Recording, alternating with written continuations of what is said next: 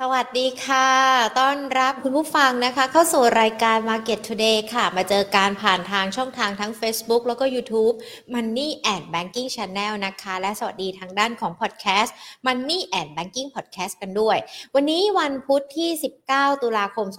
2565 นะคะ Market Today ยังคงมีเรื่องราวเกี่ยวกับในเรื่องของการเงินการลงทุน มาฝากทุกๆคนนะคะที่เข้ามารอรับชมรายการ Market Today ของเรานะคะ ใครเข้ามากันแล้วทั้ง YouTube แล้วก็ Facebook นะคะ ส่งหัวใจกดไลค์กดเลิฟนะคะ ส่งเข้ามาทักทายกันได้นะคะ หรือว่าอยากจะ พิมพ์ข้อความถามนักวิเคราะห์เกี่ยวกับโตหุ้นนะคะ ก็สามารถพิมพ์กันเข้ามาได้เลยนะคะ เพราะว่าเดี๋ยวตอนท้ายเนี่ยจะมีการหยิบยกคำถามของท่านนะคะ เข้ามาสอบถามนักวิเคราะห์ด้วยนะคะ สวัสดีค่ะ อาจารย์วิชัย สวัสดีคุณพีรพงศ์นะคะ และสวัสดีคุณใหญ่ ๆ กันด้วยที่ทักทายเข้ามานะคะ ใครที่เข้ามากันแล้วทักทายกันได้นะคะอะวันนี้ตลาดหุ้นไทยต้องบอกว่า อีกนิดนึงจะถึง 1,600 จุดแล้ว เดี๋ยวมาไล่เรียงกันนะคะ ก่อนที่จะไปดูตลาดหุ้นไทยในช่วงเช้าว่าเป็นอย่างไรกันบ้าง ขอบพระคุณผู้สนับสนุนหลักของเรากันก่อนนะคะ True 5G คบกับ True ดียิ่งกว่า และจากทางด้านของธนาคารไทยพาณิชย์จำกัดมหาชนค่ะอะ มาดูตลาดหุ้นไทยที่ต้องบอกว่า อีกนิดนึงจะเข้าใกล้ 1,600 จุดกันแล้วนะคะ ในช่วงเช้าเนี่ย หุ้นไทยปิดบวกมา 1.52 จุดนะคะ ยืนกันไป 1,591.88 จุด ที่ต้องบอกว่าใกล้ๆ 1,600 จุดเนี่ยเพราะว่าจุดสูงสุดในช่วงเช้าที่ทำกันไปได้ 1,596.03 จุดนะคะ วันนี้ SCB นะคะ ปรับตัวบวกขึ้นมา 107 บาท ปิดกันไปในช่วงเช้าบวกขึ้นมา 1.90%นะคะ มูลค่าการซื้อขาย 1,006 ล้านบาทสอพอ BDMs Delta ปรับตัวลดลงมานะคะ CPO ไม่มีการเปลี่ยนแปลง มูลค่าการซื้อขายช่วงเช้า 24,000 กว่าล้านบาทก็ยังถือว่าค่อนข้างที่จะเบาบางกันอยู่นะคะ แต่ว่าตลาดหุ้นไทยก็ต้องบอกว่า วันนี้เนี่ยก็ยังคงติดตามทั้งในเรื่องของการประกาศผลประกอบการของบริษัทจดทะเบียน ที่น่าจะนำมาโดยกลุ่มแบงค์นะคะ และขณะเดียวกันถ้าเรามาดูกันเดลต้าเนี่ยที่ต้องบอกว่าปรับตัวลดลงมา 1.18%ถือว่าเป็นแรงกดดันเหมือนกันนะ เพราะว่าเป็นแรงขายในกลุ่มของพลังงานด้วยนะคะ ก็กดดันตลาดกันด้วย ตลาดนะคะต้องบอกว่ายังคงแกว่งตัวไซเวในกรอบแคบๆนะคะ และขณะเดียวกันก็ยังมีการแรงขายหุ้นพลังงานขนาดใหญ่กันด้วย ทั้งตัวสอพอหลังจากที่ราคาน้ำมันและก๊าซธรรมชาติปรับตัวลดลง แรงขายหุ้นเดลต้านะคะ เข้ามาก็อาจจะกดให้แนวต้านสำคัญ 1,600 จุดเนี่ยไปไม่ถึงสักทีนะคะ ดังนั้นเอง ตลาดหุ้นไทยอีกนิดนึง 1,600 จุดแตะอยู่ที่ปลายจมูกและ จะไปกันได้หรือเปล่า และในขณะเดียวกันในช่วงนี้เองนะคะ นักลงทุนจะมองหาหุ้นที่เข้าไปลงทุน ที่เติบโตอย่างยั่งยืน ทนทานทุกสถานการณ์ที่เกิดขึ้น มันยังมีอยู่ไหมในตลาดหุ้นบ้านเรานะคะ วันนี้เดี๋ยวมาพูดคุยกันเลยดีกว่าค่ะกับพี่หนอมนะคะ คุณถนอมศักดิ์สหรัชชัย ผู้ช่วยกรรมการผู้จัดการจากบริษัทหลักทรัพย์กรุงไทยเอ็กซ์ปิงจำกัดค่ะ สวัสดีค่ะพี่หนอมค่ะ สวัสดีครับคุณหญิงครับ วันนี้ต้องบอกว่าหุ้นไทยเขาจะใช้คำว่าจะไปถึงแต่ก็ไม่ถึงสักทีนะคะ 1,600 จุดค่ะพี่หนอม แต่ว่าก็ใกล้ๆกันแล้วโอกาสความเป็นไปได้ ในช่วงรอบสัปดาห์นี้พุธพฤหัสศุกร์มีความเป็นไปได้ไหมคะ 1,600 จุดเราจะเห็นกันนะคะเอ่อถ้าพูดถึงทางเทคนิคก่อนนะครับค่ะแถว1597น่ะมันเป็นรูปแบบรูปแบบหนึ่งก็คือคล้ายๆเป็น double bottom ก็คือตัว W เป็นแนว neckline สำคัญ ซึ่งเช้านี้ก็ไป test แต่ก็ไม่ผ่านแล้วก็ร่วงลงมา เพราะว่าถ้ามันเบรกขึ้นไปได้เนี่ยไอ้รูปแบบขาขึ้นก็จะเป็น double bottom เนี่ยมันก็จะขึ้นไปได้อีกตั้งห้าประมาณสี่สิบถึงห้าสิบจุด ซึ่งทำให้น้ำหนักของการผ่านเนี่ย ผมเชื่อว่าก็ยังมีโอกาสน้อยนะครับเหตุผลก็คือว่าถ้ามันเป็นการปรับขึ้นมันคงขึ้นมานานแล้ว ส่วนใหญ่จะเป็นการปรับขึ้นโดยใช้โมเมนตัมของตลาดหุ้นโลก เช่น พอดาวโจนส์ขึ้น ยุโรปขึ้นเราถึงมาขึ้น โดยปกติถ้าสมมติในตลาดหุ้นโลกเนี่ยไม่ได้ปรับขึ้นเนี่ยเราก็คงไม่ได้ปรับขึ้นเช่นเดียวกันนั้นผมเชื่อว่าน้ำหนักที่ผ่านขึ้นไปแล้วเนี่ย แล้วจะยืนได้ไหมหรือว่าจะเหมือนกับทะลุพันหกแล้วเล่นเยอะไหมผมว่า ผมมองเป็นจุดสำหรับการ profit taking มากกว่าสำหรับการขายทำกำไรนะครับ เพราะว่าช่วงที่ผ่านมาเนี่ยผมว่ามันหลายปัจจัยที่เป็นปัจจัยลบ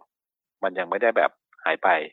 ถ้าเราจำได้เราคุยกันในเรื่องยืมพันธบัตรคุยแต่เรื่องอัตราแลกเปลี่ยนเงินบาทอ่อนค่า นะครับผันผวนทุกวันเลย แต่ว่าช่วงเนี้ยมันมีช่วงขั้นนะครับ ขั้นมาจากอะไรก็คือรายงานผลกำไรบริษัทจดทะเบียนในอเมริกา ซึ่งอเมริกาเนี่ยมันมีสถิติอยู่อย่างหนึ่งคือ ถ้าใครไปจับตาดูทุกครั้งเวลาเขาประกาศงบนะ ส่วนใหญ่ในห้าปีย้อนหลังนะครับ ก็จะประมาณเจ็ดสิบเจ็ดเปอร์เซ็นต์ออกมาเนี่ยกำไรดีกว่าที่คาดการ อันนี้อิงจากบริษัทที่คำนวณในดัชนี S&P 500 นะครับ แล้วก็ผลกำไรที่ประกาศออกมาเฉลี่ยนะครับ ก็สูงกว่าที่คาดประมาณ8เปอร์เซ็นต์ซึ่งถือว่าเป็นสถิติที่ดีไหม ผมว่าเป็นสถิติที่ดีมาก เพราะว่าหมายความว่าทุกครั้งที่ประกาศงบเนี่ยโอกาสที่มันจะออกมาเป็นบวกมันมากกว่าที่จะเป็นลบ ก็ทำให้เมื่อวันตั้งแต่วันจันทร์นะครับ แล้วก็วันอังคารประกาศงบมาของไม่ว่าจะเป็นกลุ่มการเงินนะครับ หรือว่าตัวของ Netflix อะไรที่ออกมาเนี่ย ตอนนี้ก็ออกมาดีกว่าคาดช่วยทำให้เซนติเมนต์ตลาดดีขึ้น ก็เลยทำให้ประเด็นของการเข้ามาลงทุนมันมีมากขึ้นนะครับแต่อย่างที่ผมเรียนนะครับว่า ผลกำไรเนี่ยมันไม่ได้บอกว่ามันจะบวกทุกตัวครับ ตัวที่ลบมันก็จะมีอย่างวันนี้ก็จะมีพวกเทสลาอะไรพวกนี้ซึ่งไม่แน่ใจว่างบจะออกมาดีหรือเปล่านะเพราะนั้นถ้าออกมาไม่ดีมันก็มีโอกาสที่จะอ่อนตัวมันก็เป็นที่มาว่าในวันนี้ในเอเชียเราจะเห็นนะครับว่าหุ้นมันเริ่มแดงๆแล้วนะครับ เพราะว่าคนส่วนใหญ่จะใช้ลักษณะวิธีว่าขึ้นก็ขายก่อน แล้วค่อยหาจังหวะในเรื่องของการกลับเข้ามาซื้อใหม่นะครับเพราะฉะนั้นในเชิงของโมเมนตัมที่คุณหญิงถามว่า พันห้าร้อยเก้าสิบเจ็ดพันหกเนี่ยทะลุไปได้ไหมผมคิดว่าถ้าทะลุได้ผมก็ยังมองว่า หาจังหวะ profit taking ก่อนป่ะแต่เพราะว่าโอกาสที่มันจะอ่อนลงมาแถวพันห้าร้อยหกสิบพันห้าร้อยห้าสิบจุดเนี่ยยังมีอยู่ เหตุผลที่พูดอย่างนั้นนะครับ ก็เพราะว่าเรามองในเชิงเกี่ยวกับตัวของมุมมองของผู้จัดการกองทุนโลกนะครับ ซึ่งจริงๆมันมีรายงานเพิ่งออกมาเช้าวันนี้ของ Bank of America เนี่ยมีการพูดถึงว่าผู้จัดการกองทุนโลกยังคงมองในเรื่องทิศทางตลาด หรือ equity การถือครอง equity เนี่ย ยังให้น้ำหนักเป็น underweight underweight ก็หมายความว่า เช่น ต้องลงทุน 10%อาจจะลงทุนแค่ 7% 6%เป็นต้นก็คือน้ำหนักที่ต่ำกว่าตลาดด้วยเหตุผลก็คือว่าตอนนี้เขาให้น้ำหนักความเสี่ยงที่เศรษฐกิจจะชะลอตัวในช่วง 12 เดือนข้างหน้าเนี่ยเพิ่มมากขึ้น แล้วเพิ่มโอกาสในเรื่องของการเกิด recession เข้าไปด้วยนะครับอันนี้ก็เป็นตัวแรกก็คือ macro economic อันที่สองก็คือเรื่องเกี่ยวกับ yield พันธบัตร ซึ่งตอนนี้ก็ยังอยู่ในทิศทางขาขึ้นถูกไหมครับ รอเฟดจะมีประชุมวันที่สองเนี่ย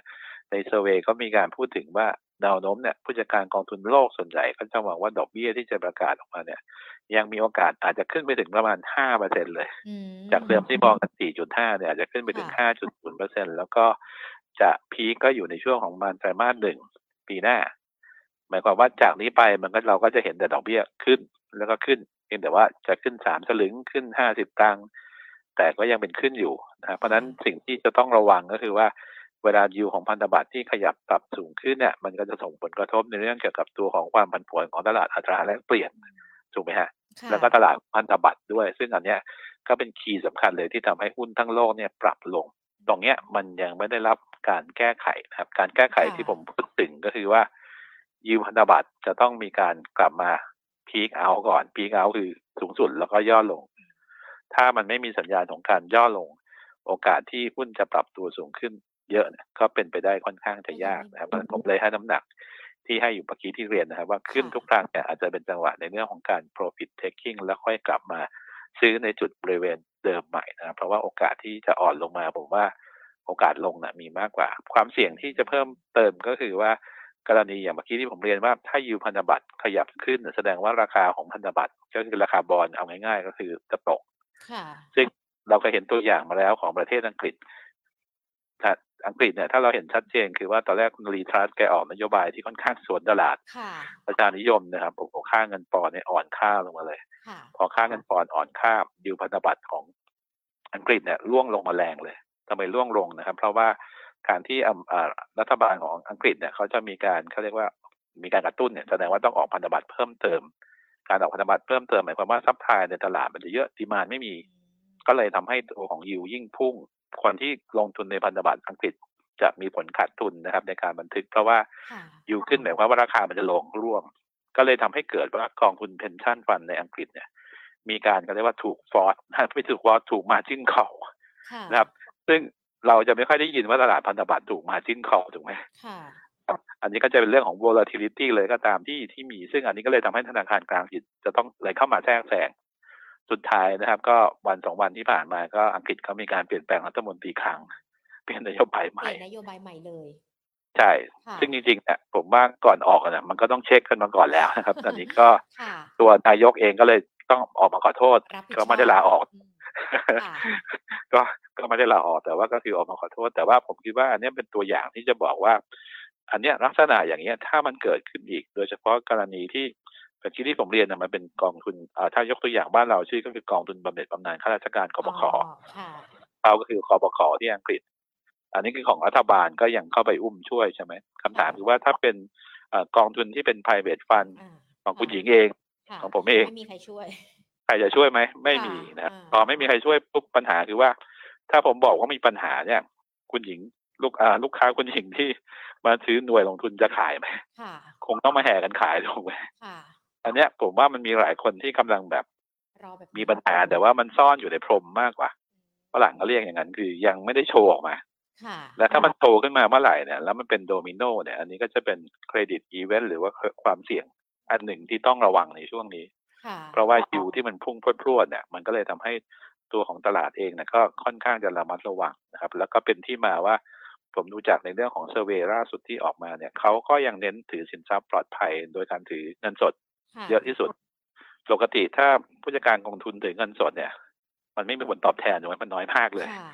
การที่เขาไปถือเงินสดแสดงว่าเขาก็ไม่รู้จะซื้อสินทรัพย์อะไรแล้วนะครับค่ะนะครับ ก็เลยทำให้ให้มองว่าภาพใหญ่ตอนเนี้ย ถ้ามองถึงระยะสั้น ๆ ถ้าจะซื้อ จากนี้ไปประมาณสามเดือนนะถามว่ามันจะมีสัญญาณที่ดีขึ้นไหมผมคิดว่ามันเป็นแค่การ rebound สั้น ๆ มากกว่า และอย่างช่วงปลายปีเนี่ย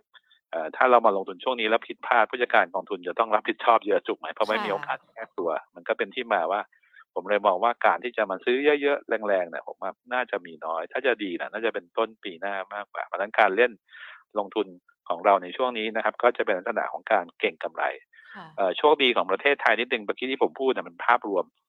ทั้งตลาดทั้งโลกอ่าตลาดค่ะใหญ่ ๆ ทั้งอเมริกายุโรป หรือแม้กระทั่งจีนก็ตาม แต่ว่าถ้าพูดถึงของไทยเนี่ยข้อดีของเราก็คือว่าหนึ่งก็คือว่าคนอื่นเขาเศรษฐกิจเขาชะลอตัวของเรากำลังเป็นทิศทางขาขึ้นค่ะอันที่สองนั่นก็คือว่าในเรื่องของเออทุนสำรองนะครับเรามีค่อนข้างสูง ถึงแม้จะมีคนบอกว่าเอ้ยเราเอ่อขาดทุนบัญชีเดินสะพัดแย่ลงเรื่อยๆแต่ว่าข้อดีก็คือในเรื่องของจำนวนนักท่องเที่ยวต่างชาติตอนเนี้ยน่าจะเริ่มปรับตัวดีขึ้นตามลำดับนะครับ ดียังไงก็คือว่าจากสี่แสนปีที่แล้ว ตอนนี้ก็อยู่ประมาณสี่ห้าล้านใช่ไหมครับคาดการณ์กันไว้ว่าเก้าถึงสิบล้านสิบล้านเนี่ย ถ้าเทียบกับก่อนที่มีโควิด เราอยู่สี่สิบล้าน แสดงว่ามันมีรูมที่จะขึ้นไปได้เยอะถูกไหมฮะคนอาจจะบอกว่า เอ๊ะ คนไม่มีรายได้ทั้งโลกเลยใครจะบินมาเที่ยวอะไรก็ตาม แต่ผมเชื่ออย่างหนึ่งอย่างที่เคยบอกคุณหญิงไปแล้วนะครับว่าค่ะคือมีเงินน้อยมีเงินเยอะ ถ้าคนจะเที่ยวยังไงเขาก็เที่ยวเที่ยวค่ะ คือถึงจะบอกว่าไม่มีเงินเพียงแต่ว่าอาจจะเที่ยวช่วงหาเวลา เพราะว่าตอนนี้ถ้าคุณหญิงไปเช็คตั๋วเครื่องบินราคาเครื่องบินค่ะตั๋วเครื่องบินที่พักเนี่ยแพงโอ้โหขึ้นค่ะขึ้นมากับ ถ้าจะเราเรียกภาษาไทยง่าย ๆ เอาคืนอืมครับลงมาเยอะถึวลเขาถ้าเอาคืนเราแล้วใช่เพราะว่าค่ะตั๋วเครื่องบินจากเดิมสมมติหมื่นหมื่นแปดหมื่นเก้าขึ้นมาเป็นสองหมื่นห้าอย่างเงี้ยสามหมื่นค่ะนะครับหรือว่าโรงแรมตอนนี้จากเดิมถ้าใครไปเที่ยวในประเทศ คุณจะเริ่มเห็นแล้ว โรงแรมอย่างเซ็นทรัลพันกว่า ตอนนี้ไม่เห็นละเริ่มปรับราคาสามพันกว่าค่ะช่วงวันหยุดสุดสัปดาห์เพราะฉะนั้นตอนเนี้ยสิ่งที่ผมเรียนก็คือว่ามุมมองก็คือของไทยเนี่ยอาจจะเขาเรียกว่าดีกว่า แล้วก็ทำให้กลุ่มยิงท่องเที่ยวเนี่ยยังเป็นกลุ่มที่ช่วยประโยชน์ได้ส่วนในเรื่องเกี่ยวกับตัวของการขึ้นดอกเบี้ย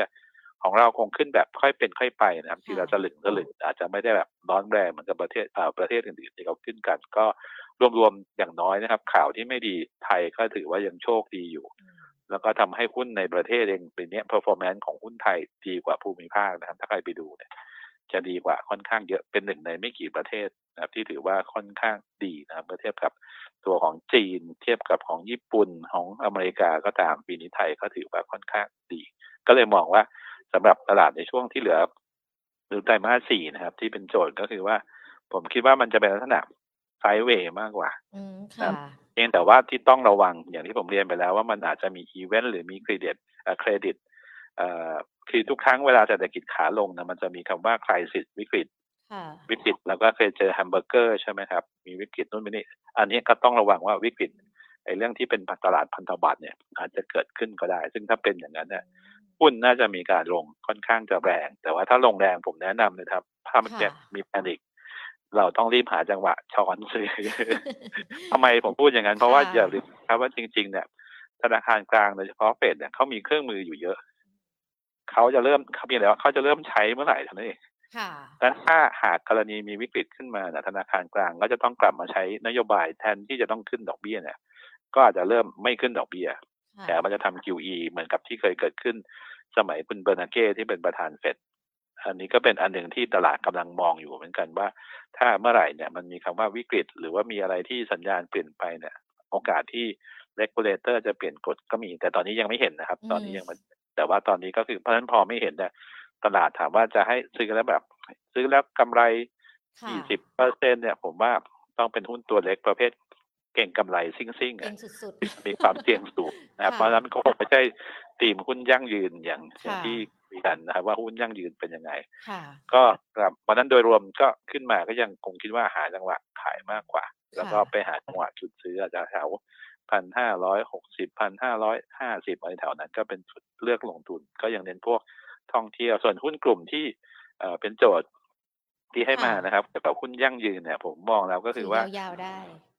ไตรมาสสี่เนี่ยจริงๆเมื่อกี้ผมพูดถึงความเสี่ยงของทั้งโลกไปแล้วนะครับค่ะแล้วก็เสี่ยงที่ต้องตามก็จะเป็นเรื่องของเฟดมิทติ้งจะมีวันเดือนพฤศจิกวันที่สองแล้วก็วันที่สิบสี่ธันวาซึ่งอันนี้ก็น่าจะขึ้นดอกเบี้ยทั้งคู่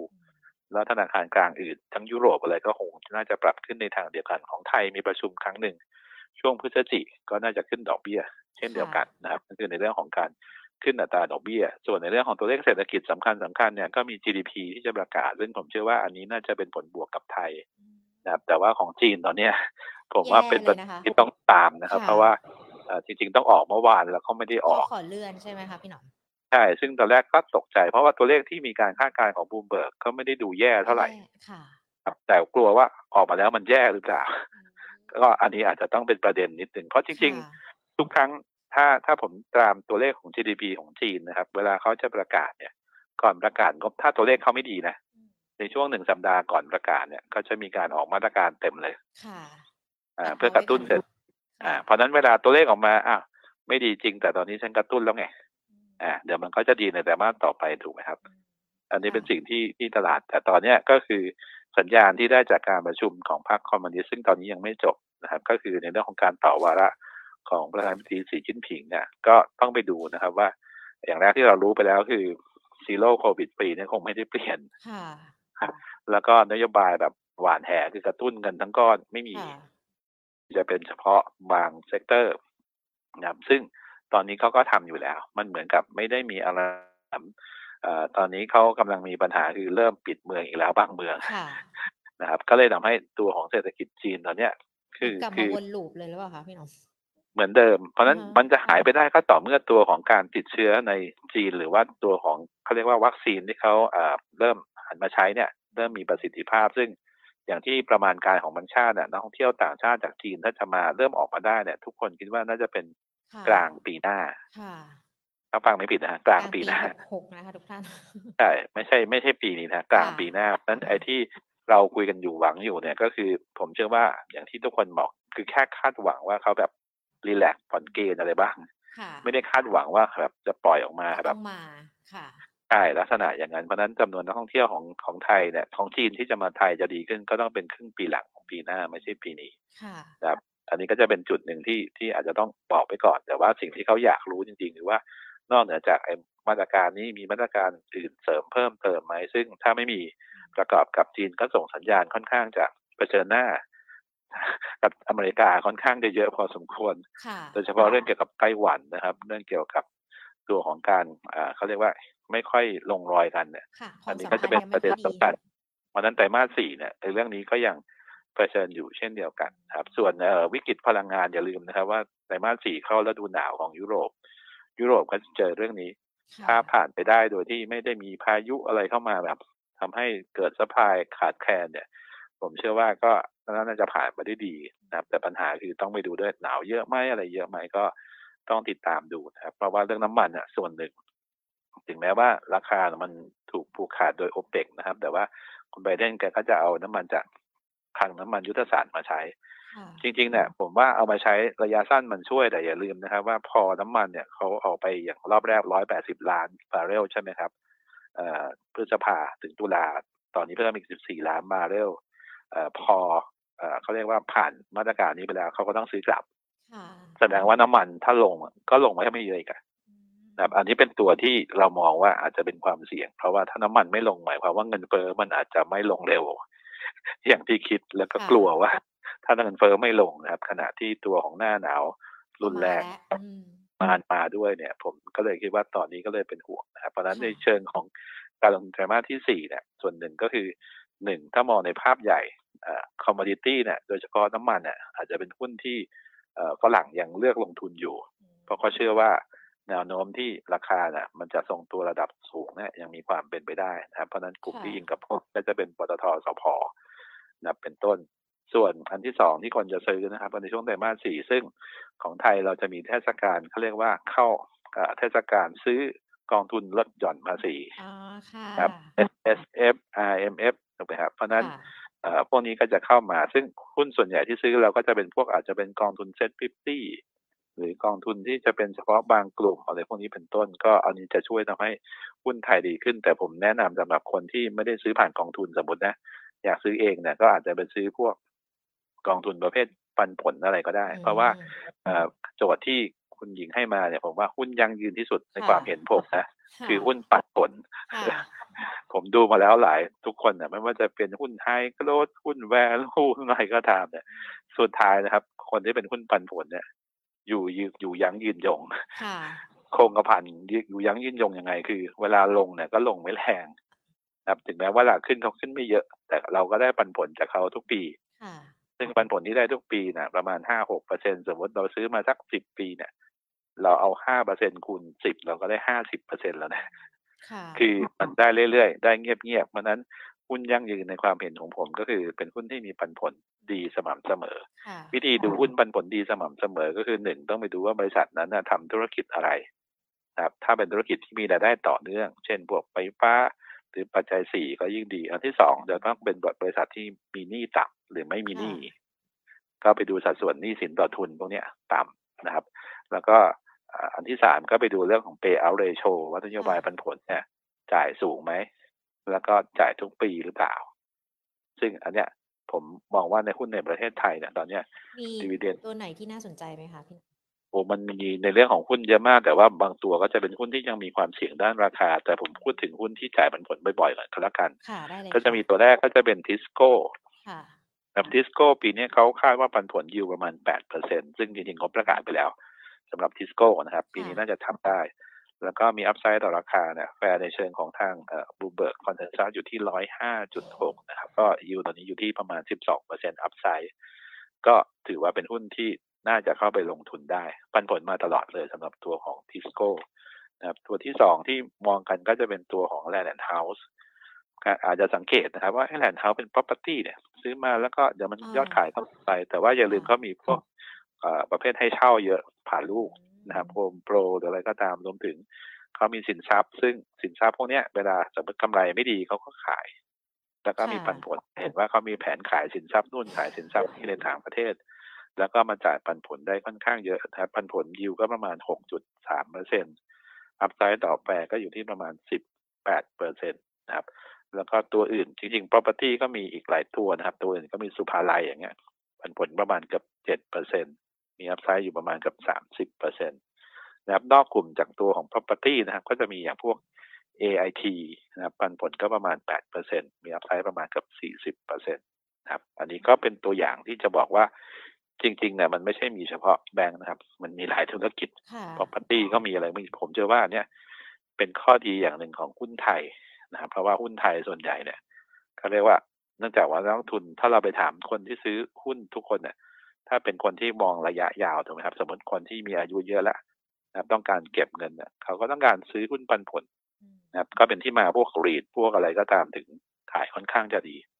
นะครับปันผลต่อเนื่องนะครับ ถึงแม้ว่าไอ้พวกรีดตอนเนี้ย ราคาหุ้นอาจจะลงนะครับ เพราะว่าตัวของอัตราผลตอบแทนปันผลคือดอกเบี้ยมันจะขึ้นเรื่อยๆทำให้ยิวเนี่ยที่ได้มันอาจจะน้อยลงราคาก็เลยร่วงลงเนี่ย ก็ยังดีกว่าไปถืออย่างอื่น ณปัจจุบันนะครับผมก็เชื่อว่าถ้าสนใจในรีดก็มันมีคนที่พูดถึง DIF มีพูดถึง CPN REIT แล้วก็ระยะสั้นก็ just eat ซึ่งเมื่อวานนี้ก็มีผลประชุมกันไป แต่ว่าถ้าพูดถึงระยะสั้นๆปันผลยิวที่เขาให้ก็ยังดูดีอยู่นะครับก็เป็นทางเลือกสำหรับคนที่จะซื้อหุ้นที่เป็นประเภท ถ้าหวังปันผลนะครับสามปีสี่ปี พวกนี้ผมว่าก็ยังสามารถที่จะเข้าไปลงทุนแล้วก็เอาไว้เป็น cushion cushion หมายความว่าเป็นเกราะเวลาตลาดลง พวกนี้จะลงน้อยกว่า แล้วก็อย่างน้อยเวลาลงติดหุ้นนานๆหรือเปล่าก็ไม่นานนะครับนะครับ ก็สามารถที่จะกลับขึ้นมาได้เช่นเดียวกัน เพราะว่าเวลากองทุนเขาจะออกกองเขาก็ต้องหากองปันผลอยู่แล้วใช่ไหมเพราะว่าคนจะเลือกอย่างผมเวลาผมไปซื้อ RMF ผมก็จะมองหาหุ้นปันผลก่อนค่ะใครที่ปันผลผมเอาอันนั้นไว้ก่อนอะถือว่าเป็นทางเลือกกับนักลงทุนได้นะคะพี่หนอม ใช่ เพราะว่าอย่างน้อยเนี่ยคุณได้คืนมาทุกปี เพราะว่าเวลาคุณซื้อพวกนี้คุณยังไม่สามารถจะถ่ายถอนหน่วยลงทุนได้ ตามนโยบายภาษีถูกไหมฮะแต่ว่าที่คุณได้คุณได้ปันผลกลับมาทุกปีเลยอันนี้ก็จะเป็นช้อยทางเลือกสำหรับคนที่ลงทุนที่อยากได้ลดหย่อนภาษีด้วย แล้วก็ได้ปันผลกลับมาด้วย ก็จะเป็นทางเลือกนะครับอันนั้นคือในเรื่องเกี่ยวกับหุ้นยั่งยืนประเภทที่ผมคิดว่าดัมเบิลวันเลยก็คือหุ้นปันผลตัวอันที่สองคือหุ้นที่ ถ้าไม่มองหุ้นปันผลก็ต้องมาหาหุ้นที่แบบรายได้แน่นอนพวกเนี้ยหรือหุ้นปัจจัยสี่แต่ปัจจัยสี่ไม่ได้หมายความว่ามันไม่ลงนะมันมีขึ้นมีลงนะครับ เช่นผู้ผลิตไฟฟ้าอย่างเงี้ยนะครับ ซึ่งไฟฟ้าเนี่ยมันเหมือนกับว่าอ่าเราไปเขาว่ารันโรงงานกี่เมกะวัตต์ถูกไหมครับ ที่ผ่านมาเนี่ยราคาหุ้นผู้ผลิตไฟฟ้าเนี่ยลงมาเยอะ เหตุผลเพราะว่าน้ำมันต้นทุนมันแพงถูกไหมฮะวิ่งขึ้นไปเลย ราคาเนี่ยเขาปรับไม่ได้สำหรับคนที่เป็น SPP นะครับ ถ้าคนที่เป็นอ่า IPP ก็มีปรับ เพราะฉะนั้นช่วงของหลังจากเขาปรับค่า FT แล้วเนี่ยครึ่งหลังเนี่ยพวกที่ทำ SPP อย่างบิ๊กริมอย่าง GPSC พวกเนี้ยก็น่าจะได้ได้ประโยชน์เพราะฉะนั้นเออร์เน็งที่จะประกาศมาเนี่ยถึงแม้ว่ามันเริ่มไม่ค่อยดีเท่าไหร่ ผมว่าเป็นจังหวะที่ดีในการเลือกลงทุนครับสำหรับพวกโรงไฟฟ้านะครับหรือโรงไฟฟ้าคนอาจจะมอง มีเรื่องราชบุรีมีเรื่องเอ็กโกอะไรพวกนี้เลยพวกนั้นอาจจะแบบเขาเรียก ไม่ค่อยมีอะไรหวือหวาเท่าไหร่นะครับ มันเปรียบเหมือนว่าหุ้นที่ไม่ได้หวือหวาเนี่ยคุณก็ไปซื้อพันธบัตรก็ได้ มันคล้ายๆกันนะครับเวลาผมเลือกหุ้นไฟฟ้าหรืออะไรก็ตามผมจะเทียบกับในเรื่องของตลาดพันธบัตรนะเพราะว่าส่วนใหญ่รายได้เขาแน่นอน เราสามารถจะรู้ว่าผลตอบแทนปันผลเขาเท่าไหร่ไงเราก็ไปเทียบกับคูปองเวลาหุ้นกู้เขาออกมาเขาให้เท่าไหร่ แล้วเราก็เทียบความเสี่ยงด้วยกัน อันนี้ก็เป็นวิธีการเลือกสำหรับหุ้นที่ มีรายได้แน่นอนนะครับ หรือว่าถ้าอีกเลือกก็เป็นพันธบัตรอีกอันหนึ่งก็จะเป็นกลุ่มผู้ผลิตอาโทษกับกลุ่มรถไฟฟ้าก็คือเกี่ยวกับการเดินทาง ก็มีแบมกับ BTS นะครับ แล้วก็กลุ่มสื่อสารจริง ๆ บ้านเราเนี่ยโอเปอเรเตอร์รายใหญ่ก็มีแค่สามเจ้ากำลังเหลือสองเจ้าครับก็มีแอดวานซีแท็กครับ ซึ่งอันเนี้ยถ้าถามคนที่จ่ายปันทุกคนก็จะ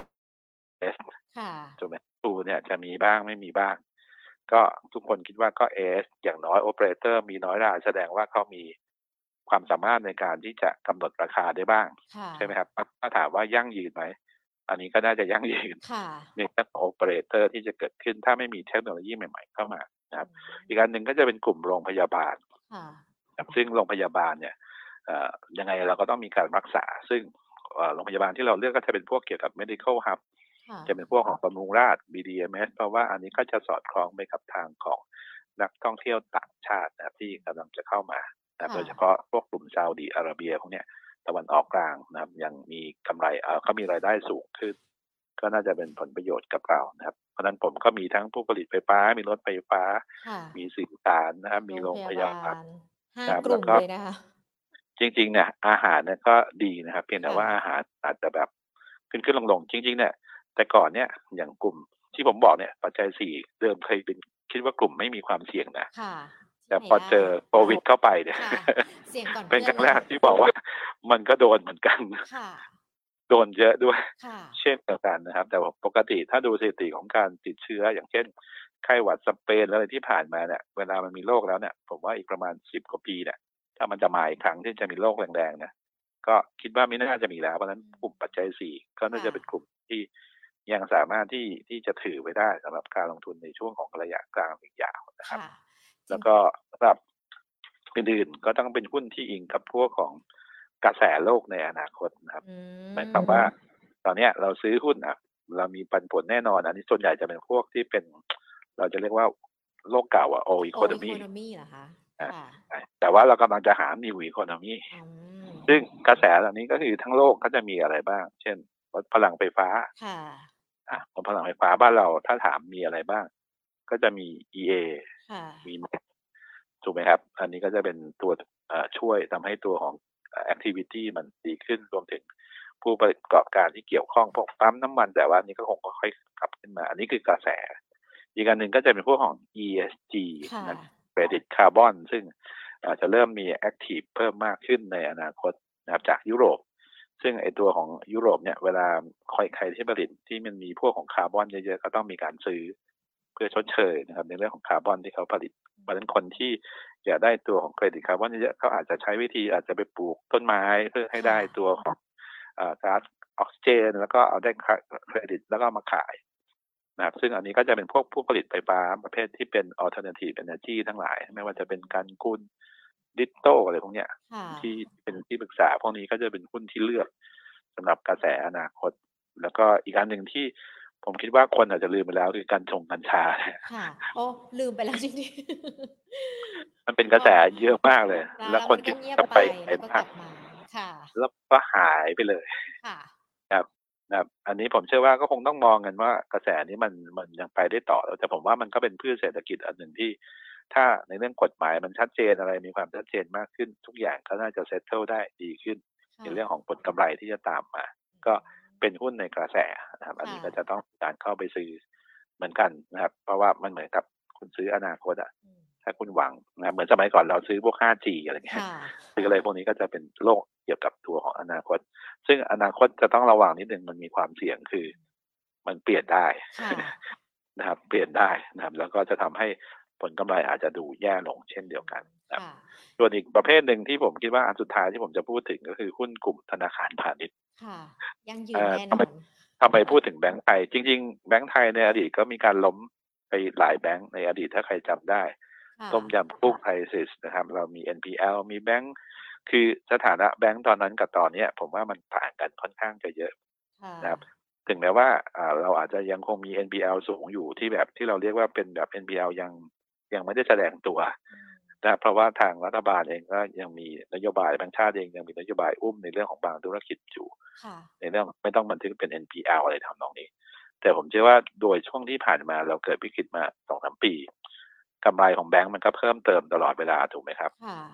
ซึ่งตรงเนี้ยเขาก็สามารถเป็นเพิ่ม provision ให้กับของความเสี่ยงของ NPL ที่กำลังจะเกิดขึ้นได้ เราก็เลยมองว่ากลุ่มแบงก์ก็เป็นกลุ่มหนึ่งที่ถ้ามองในเชิงของ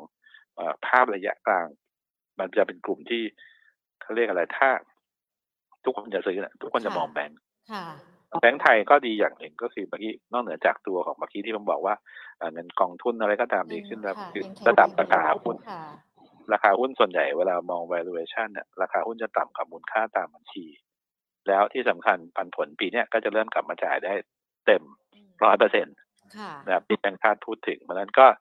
จะยังคงเอ่อแบงก์ที่มีปันผลดี ต่อเนื่องนะครับ อันนี้ก็แล้วแต่ว่าจะเลือกแบงก์อะไรกัน แต่ผมเลือกไปแล้วคือทิสโก้ค่ะนะครับ KKP ส่วนแบงก์ใหญ่เนี่ยถ้าจะให้เลือกก็จะเลือกแบงก์กรุงเทพค่ะเพราะว่าเป็นหุ้นที่อาจจะเน้นในเรื่องเกี่ยวกับตัวของ commercial เยอะหน่อยความเสี่ยง NPL น้อยหน่อยน้อยครับค่ะนะครับไม่นะครับไม่ได้เล่น SME เยอะข้างล่างเยอะ เป็นคอร์ปอเรทครับส่วนใญ่ ใช่ มันก็เลยค่ะจะทำให้ผลกระทบมันอาจจะดูน้อยกว่านะ ครับแล้วก็อย่าลืมว่าอินโดตอนนี้ก็เริ่มดีขึ้นค่ะครับมันบุกเบิกเหมือนกันอ่าก็จะได้อานิสงส์จากที่ไปลงทุนในประเทศของอินโดนีเซียด้วยเช่นเดียวกันนะครับ อันนี้ก็จะเป็นหุ้นเลือกสำหรับไตรมาสที่สี่ค่ะภายใต้ในเรื่องของเขาเรียกว่ายั่งตลาดยืน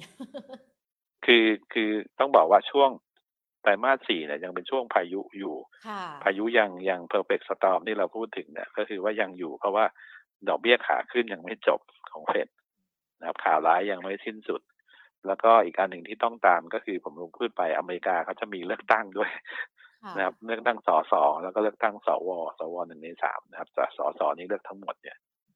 ก็อาจจะทำให้เกิดการเปลี่ยนแปลงเหมือนกับ ในเรื่องของรัฐบาลหลายประเทศตอนนี้นะครับ ก็คือว่าพรรคที่เป็นฝ่ายค้านอาจจะครองเสียงขั้นข้างมาก ซึ่งผมดูจากคุณไบเดนที่ทำตอนเนี้ยโอกาสที่พรรคเดโมแครตซึ่งเป็นพรรครัฐบาลเนี่ย จะได้คะแนนเสียงน้อยลงเนี่ย ผมว่ามีเยอะค่ะมีเยอะนะครับค่ะก็ถ้าเกิดแพ้นะครับ ก็คือทั้งตอนที่สภาสูงเขาได้คะแนนเท่ากัน สภาล่างเขาเยอะกว่าเนี่ย กลายเป็นว่าสภาล่างเขาได้น้อยกว่า สภาสูงได้น้อยกว่าด้วย โอ้โห ตอนนี้ก็จะทำให้การออกกฎหมายของรัฐบาลของคุณไบเดนทำงานได้ยากลำบากมากขึ้นนะครับยกเว้นว่าอะไรที่เขาคิดเหมือนกัน ส่วนใหญ่ที่เขาคิดเหมือนกัน ผมเท่าที่ผมเห็นนะ อะไรที่เกี่ยวกับจีนเกี่ยวกับประเทศรัสเซียเลยอันนี้จะไปในทางเดียวกันซึ่งอันนี้ก็จะไม่ค่อยดีกับเรานะครับ แต่ว่าถ้าพูดถึงในเชิงนโยบายจะออกอะไรเพิ่มเติมผมว่าก็จะทำได้ยากขึ้น แล้วก็อันนี้ก็จะเป็นความเสี่ยงแต่สำหรับผมผมว่าหลังเลือกตั้งไปแล้วอย่างน้อยนะครับไอสิ่งที่เขาเรียกอะไร เหมือนกับมาตรการที่เขาออกมา action แรงๆ ช่วงเนี้ยมันอาจจะค่อยลดลงก็ได้ เพราะว่าคนอเมริกาเนี่ยทุกครั้งที่จะมีการเลือกตั้งคุณหญิงจะเห็นอย่างหนึ่งคือ ประธานาธิบดีชอบมี action ในเรื่องเกี่ยวกับ เหมือนกับเป็นตำรวจโลกคือต้องมีประเทศนั้นมีปัญหาประเทศนั้นมีปัญหา เข้าไปเกี่ยวข้องกับเขาหมดนะครับรอบนี้ก็นะครับยูเครนนะครับรัสเซียนะครับ ก็ยังมีปัญหาอยู่ อันเนี้ย ผมคิดว่าพอหลังจากเลือกตั้งไปแล้วเนี่ยมันอาจจะดีขึ้นนะสถานการณ์เริ่มดีขึ้นนะครับซึ่งถ้าดีขึ้นอ่า เพราะนั้นก็คือมันก็เลยทำให้สถานการณ์ไอ้เลือกพอเลือกตั้งจบไปแล้ว คุณจะทำไปทำไมค่ะทำไปแล้วถ้าเกิดมันไม่ได้คะแนนเสียงเพิ่มมากขึ้น อันนี้ก็ลำบากก็ ผมว่าอันนี้ก็จะเป็นอีกเหตุผลหนึ่งที่จะดีขึ้น ก็มองนะครับแต่มาสสี่อาจจะสโลแต่มาสหนึ่งน่าจะเริ่มเราเริ่มเห็นแสงอุโมงค์แล้วแล้วก็คิดว่าช่วงของไตรมาสกลางปีก็เริ่มจะดีขึ้นอย่างที่ผมเรียนนะถ้าจีนเริ่มเปิดไม่ซีโร่โควิดเขาเริ่มปล่อยออกมาได้ รวมถึงตัวเลขประเทศหลายประเทศ คือมันจะมีข่าวร้ายเรื่องเศรษฐกิจเข้า recession เช่นยุโรปนะ แต่ผมเชื่อว่าข่าวดีก็คือว่าถ้าเศรษฐกิจ recession อะแบงก์ชาติก็คงไม่เลือกที่จะขึ้นดอกเบี้ยแหละคงต้องหันมาเน้นในเรื่องเกี่ยวกับช่วยเศรษฐกิจแทนกระตุ้นเศรษฐกิจดอกเบี้ยอาจจะต้องมีการเปลี่ยนทิศก็ได้นะครับเพราะเมื่อไหร่ก็ตามที่ดอกเบี้ยเปลี่ยนทิศอันนั้นแหละก็จะเป็นไทม์ของตลาดทุนนะครับ แล้วก็อีกอันหนึ่งสถิติที่น่าสนใจในช่วงของภาวะ recession พบว่าตลาดหุ้นที่ perform ดีนะครับ จะเป็นตลาดหุ้น Asia ex Japan ที่อื่นเขาจะลงกัน แต่ Asia ex Japan จะเป็นบวกนะครับ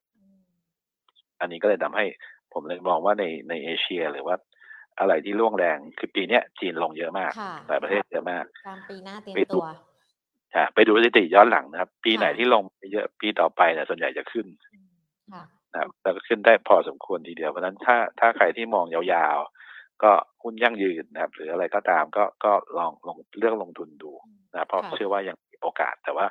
ในโอกาสเองก็ต้องรองรับความเสี่ยงที่จะเกิดวิกฤตอะไรไว้ก่อนด้วยเช่นเดียวกันครับ นี่ดูเหมือนว่าจะมีไม่เยอะนะคะสำหรับหุ้นยั่งยืนทนทุกสถานการณ์ที่พี่หน่อมบอกมานี่ได้มาสักประมาณ 7-8 กลุ่มเลยนะคะ ที่แนะนำกันไปแล้วก็เป็นกลุ่มแรก ๆ ก็คือตัวปัน หุ้นที่มีปันผลน่าจะตอบรับกันได้ แต่เมื่อสักครู่นี้ถ้าใครฟังตั้งแต่ตอนต้นจะบอกว่าที่พี่หน่อบอกว่าในช่วงนี้เองเนี่ยถ้าหุ้นขึ้น มันก็มีโอกาสที่เราควรจะขายทำกำไร แต่ว่าถ้าหุ้นลงก็อาจจะเข้าไปช้อนซื้อ แล้วก็เก็งกำไรกันเป็นช่วงสั้น ๆ กันไปก่อน เพราะว่าสถานการณ์ในช่วงนี้มันอาจจะยังไม่เอื้อด้วย ถ้าเราอยากจะมองในส่วนของนักลงทุนที่เป็นขาเก็งกำไรกันบ้างล่ะคะพี่หนอมคะช่วงนี้จะไปเก็งในกลุ่มไหนกันได้หรอคะก็ เราก็เข่งเรื่องผลกำไรบริษัทจดทะเบียนถูกไหมที่จะประกาศมา เช่น อย่างนั้นเนี่ยแบงค์ทุกคนก็คิดว่ากำไรออกมาดี เราก็เลือกแบงค์ที่น่าสนใจ หรือว่าพอจากกลุ่มแบงค์ประกาศนะครับ ก็จะเป็นหุ้นในกลุ่มหลาย ๆ กลุ่ม เช่นท่องเที่ยวกลุ่มค้าปลีกกลุ่มซื้อช้าอะไรก็ตาม ผมว่าในหุ้นที่เป็นหลาย ๆ ตัวเนี่ยโดยเฉพาะตัวขนาดกลางขนาดเล็กเนี่ยมันก็จะมีอัพไซด์ potential ค่อนข้างจะเยอะแต่กลุ่มที่ผมอาจจะให้หลีกเลี่ยงนิดนึงนะครับ ก็จะเป็นหุ้นกลุ่มที่เขาเรียกว่าวัฏจักร ซึ่งวัฏจักรโลกที่เป็นขาลงเนี่ยปิโตเคมีจะไม่ค่อยดีครับปิโตเคมี เช่น พวก PTT GC IVL หรือปูนซีเมนไทย เราจะเห็นราคาหุ้นร่วงมาเยอะมากเลย แต่ว่าขาลงถ้าเขายังมองว่าถดถอยเนี่ยการค้าโลกที่ชะลออุปสงค์ที่มันชะลอเนี่ยมันจะทำให้ตัวความสามารถในการดังกำไรเนี่ยไม่น่าจะปรับตัวดีขึ้นครับแล้วก็อันที่ต้องเขาเรียกว่า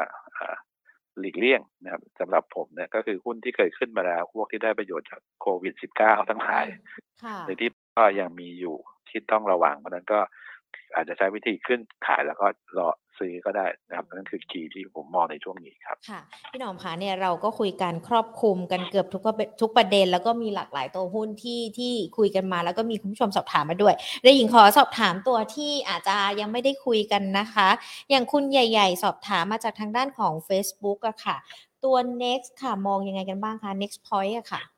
ก็เป็นบวกนะครับ เพราะว่าในเรื่องของการส่งมอบรถไฟฟ้าหรืออะไรก็ตามเนี่ย ทุกคนก็น่าจะเป็นสัญญาณที่เป็นเอาลุกเชิงบวกเพียงแต่ว่ากำไรมันต้องค่อยๆโชว์ออกมา คือคืออาจจะแบบคุณอาจจะเห็นขาดทุนอยู่ในช่วงที่ผ่านมาถูกไหมฮะกว่าจะล้างขาดทุนสะสมเอ่อกว่าจะล้างเปลี่ยนจากขาดทุนเป็นกำไรก็คงต้องใช้เวลาเช่นเดียวกัน เป็นหุ้นที่มีอนาคตเพียงแต่ว่าอ่าอาจจะต้องใช้เวลารอนิดนึงครับค่ะซื้อได้ไหมซื้อได้ค่ะเพราะว่าเชื่อว่า จากนี้ไปข่าวที่ผมเรียนอะ มันเป็นหุ้นกระแสอนาคตอืมในบ้านเราเนี่ยมันมีไม่ค่อยเยอะ ค่ะ แต่พอมีไม่ค่อยเยอะเวลาจะเลือกก็ต้องเลือกตัวเนี้ยมันไม่รู้จะเลือกตัวไหนครัค่ะบ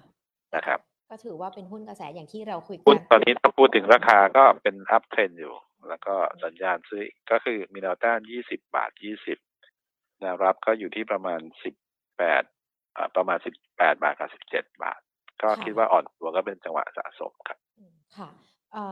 คุณพรชิตาสอบถามตัว OSP ค่ะ น่ารับไหมคะสำหรับตัวนี้ OSP คือเป็นหุ้นตั้งแต่ดูมานะครับ คือหวังว่าจะขึ้นเนี่ย ไม่เคยขึ้นเลยอืมผิดพักตลอดค่ะคืออาจจะจังหวะด้วยหรืออะไรด้วย เพราะว่าจริงๆ สมัยก่อนก็จะมีตั้งแต่เข้ามาจะมี M ร้อย M ร้อยห้าสิบเป็นตัวชูธงถูกไหมครับ แล้วก็มีปัญหาเรื่องเกี่ยวกับการกำหนดน้ำตาลการกำหนดอะไรก็กระทบ แล้วก็มีปัญหาเรื่องพม่าอะไรเงี้ยนะ ครับทุกอย่างก็จะเป็นเชิงล้มมาตลอด ถามว่าน่าสนใจไหมผมว่าเป็นหุ้นที่จริงเนี่ยน่าสนใจอืมเพียงแต่ว่าราคาเนี่ยไม่เคยขยับขึ้นเลยนะครับค่ะอันนี้กำลังจะทำแบบกับไปเทสใกล้ๆตอนนี้จะเข้าตลาดซะด้วยซ้ำนะครับ ก็ยังเป็นทิศทางขาลงอยู่สำหรับ OSP น่าสนใจไหมก็ยังน่าสนใจแต่ว่าถ้าให้ผมเลือกผมยังเลือก CRC ก่อนค่ะนะครับเพราะว่าผมว่าในตระกูลเนี่ยในเรื่องคราฟติกนะตอนนี้กลุ่มเซนทันดูดีอืมทั้ง ทั้งเครือเลยนะค่ะ CRC Centel นะครับ CPN ถ้าคุณไปดูนะครับ performing ของราคาเนี่ยดูดี ถามว่าอนาคตเป็นยังไงก็อย่างที่เรียนกระแสเขาโมเมนตัมของการทำกำไรอืมคือคือเขาสามารถจะไปหาจุดแข่งในเรื่องของการจังหวะไม่ดีตลาดไม่ดี แต่เขาก็ยัง expansion ได้ค่ะผมว่าเป็นข่าวที่ดีส่วน OSP เอง ผมว่าปัญหาอย่างที่เรียนไปนะครับว่าต้องหา product champion ใหม่ๆ ซึ่งอันนี้อาจจะต้องใช้ระยะเวลาพอสมควรครับค่ะตอนนี้เป็นเป็นโลอยู่ เพราะฉะนั้นเอ่อเวลาตลาดที่เป็นโลเนี่ย ก็ยังไม่มีสัญญาณซื้อค่ะถ้าเป็นผมผมจะรอให้มันหักหัวกลับขึ้นมาก่อนอืมนะครับ ก็ผ่านประมาณ27บาท ถึงจะซื้อค่ะเพราะว่าตอนเนี้ยมันซื้อแล้วก็ไหลลงซื้อแล้วก็ไหลลงนะครับ ก็คิดว่าคงถ้าไม่มีสัญญาณหักหัวขึ้นผมก็ยังไม่ซื้อครับค่ะอะสำหรับคนที่เล่นสั้นนะค่ะครับ แต่ว่าถ้าถ้าถ้าถ้าเล่นยาวราคานี้น่าเข้าไปรับไหมคะพี่หนอมค่ะถ้าพูดถึงราคาเทียบกับที่เคยอยู่นะครับอืมสามสิบบาทก็น่าสนใจครับ ค่ะอ่าครับ อีกหนึ่งตัวนะคะ คุณนานาอยากได้ตัวสิริอะค่ะ แสนสิริมองไงคะตัวนี้ บาทยี่เอ่สิอบหพอกดีตังค์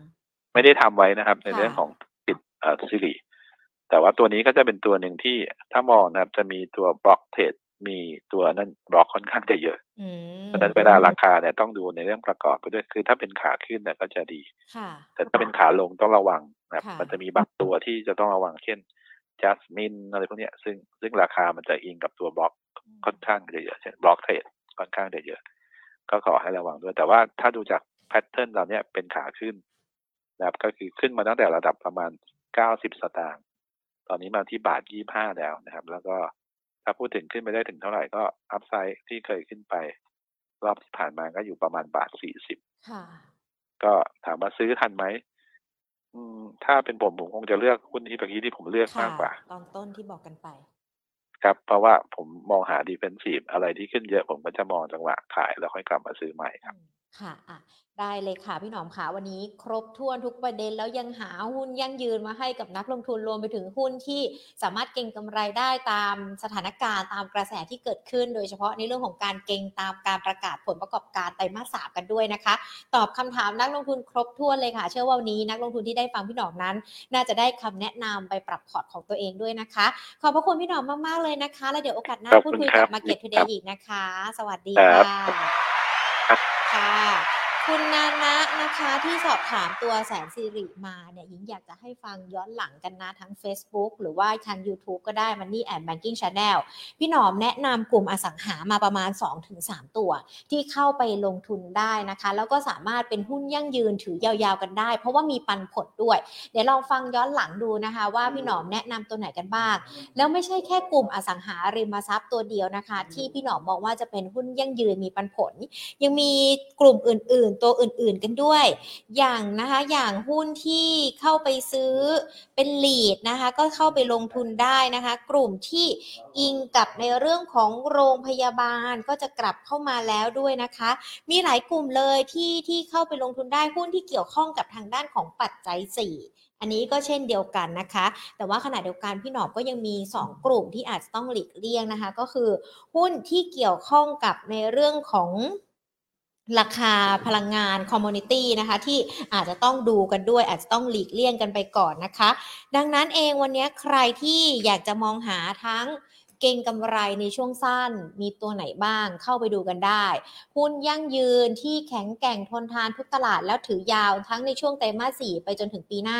ก็มีเช่นเดียวกัน แล้วก็ยังมีหุ้นที่ควรต้องหลีกเลี่ยงด้วย วันนี้เรียกได้ว่าครบ ถ้วนเลยนะคะ เกี่ยวกับในเรื่องของการลงทุน แล้วก็ตอบโจทย์นักลงทุนระยะสั้นระยะกลาง แล้วก็ระยะยาวกันด้วย ส่วนคุณผู้ชมที่สอบถามกันมาทั้งคุณใหญ่ๆนะคะ